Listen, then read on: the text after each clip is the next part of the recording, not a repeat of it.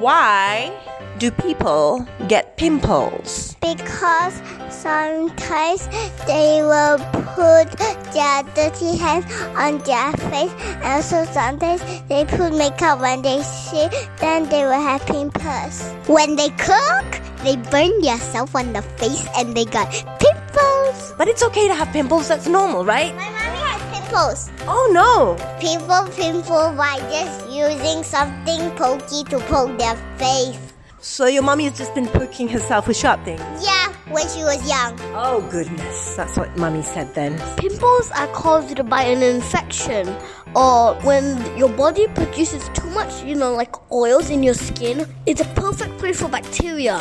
And when the bacteria staying inside, white blood cells rush in the blood to the scene.